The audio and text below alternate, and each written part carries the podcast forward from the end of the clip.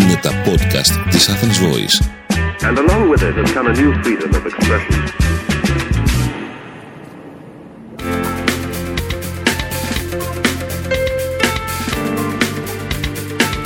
marketingconsultant.gr Μάρκετινγκ για μικρές ή μεσαίες επιχειρήσεις και ελεύθερους επαγγελματίες. Ο σύμβουλος Μάρκετινγκ Θέμη 41 σας προτείνει ιδέες και λύσεις για να αναπτύξετε έξυπνα την επιχείρησή σας. Καλή σας ακρόαση!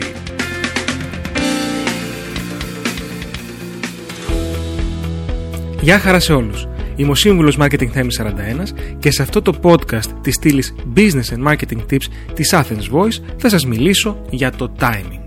Όπως και στις σχέσεις, έτσι και στο επιχειρήν, το timing είναι πολύ σημαντικό. Και θα σας πω ένα μυστικό. Όταν ακούω κάποιον επιχειρηματία και πιθανό πελάτη μου να λέει ότι το προϊόν ή η υπηρεσία του που θέλει να δημιουργήσει ή που προσφέρει είναι πολύ μπροστά την εποχή του, αμέσως μου σημαίνει συναγερμός. Red alert. Γιατί, διότι το προϊόν δεν πρέπει ποτέ να είναι πολύ μπροστά την εποχή του, γιατί είναι σχεδόν πάντα καταδικασμένο να αποτύχει.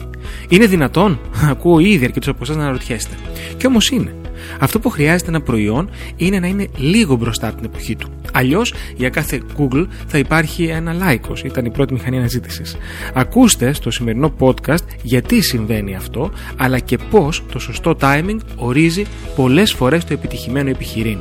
Ίσως να μην το έχετε προσέξει, αλλά υπάρχει ένα ολόκληρο νοικοταφείο πρωτοπόρων ιδεών. Μήπως αλήθεια θυμάστε τα πρώτα ηλεκτρικά αυτοκίνητα; Οχήματα της δεκαετίας του 1990 που ήταν σίγουρα πολύ μπροστά από την εποχή τους. Και η απόδειξη είναι ότι σήμερα 30 χρόνια μετά τα ηλεκτρικά αυτά οχήματα κυριαρχούν. Όμως τότε αυτό που χρειαζόταν η αγορά ήταν απλά κάτι λίγο μπροστά από την εποχή του. Και αυτό δεν ήταν άλλο από το ευρυδικό αυτοκίνητο που εξελίχθηκε σε ένα παγκόσμιο best seller. Σε μικρότερη κλίμακα λοιπόν, αυτό μπορεί να συμβεί σε οποιαδήποτε ιδέα. Ναι, είναι καλό να είσαι καινοτόμος και πρωτοπόρος, ακόμη και βραβευμένος. Αλλά στο τέλος της ημέρας, το πιάτο στο τραπέζι δεν γεμίζει από βραβεία, αλλά από πωλήσεις. Όμως το timing δεν είναι μακροπρόθεσμο. Οι καταναλωτές έχουν συνήθειες που αλλάζουν στη διάρκεια του ίδιου του χρόνου, δίνοντας σε προϊόντα εποχικότητα. Και ενώ όλοι ξέρουμε ότι το καλοκαίρι πουλούνται περισσότερα παγωτά και λιγότερα μάλινα, μήπως υπάρχει κάποιος συσχετισμός του δικού σας προϊόντος με την εποχή; Ανακαλύψτε τον.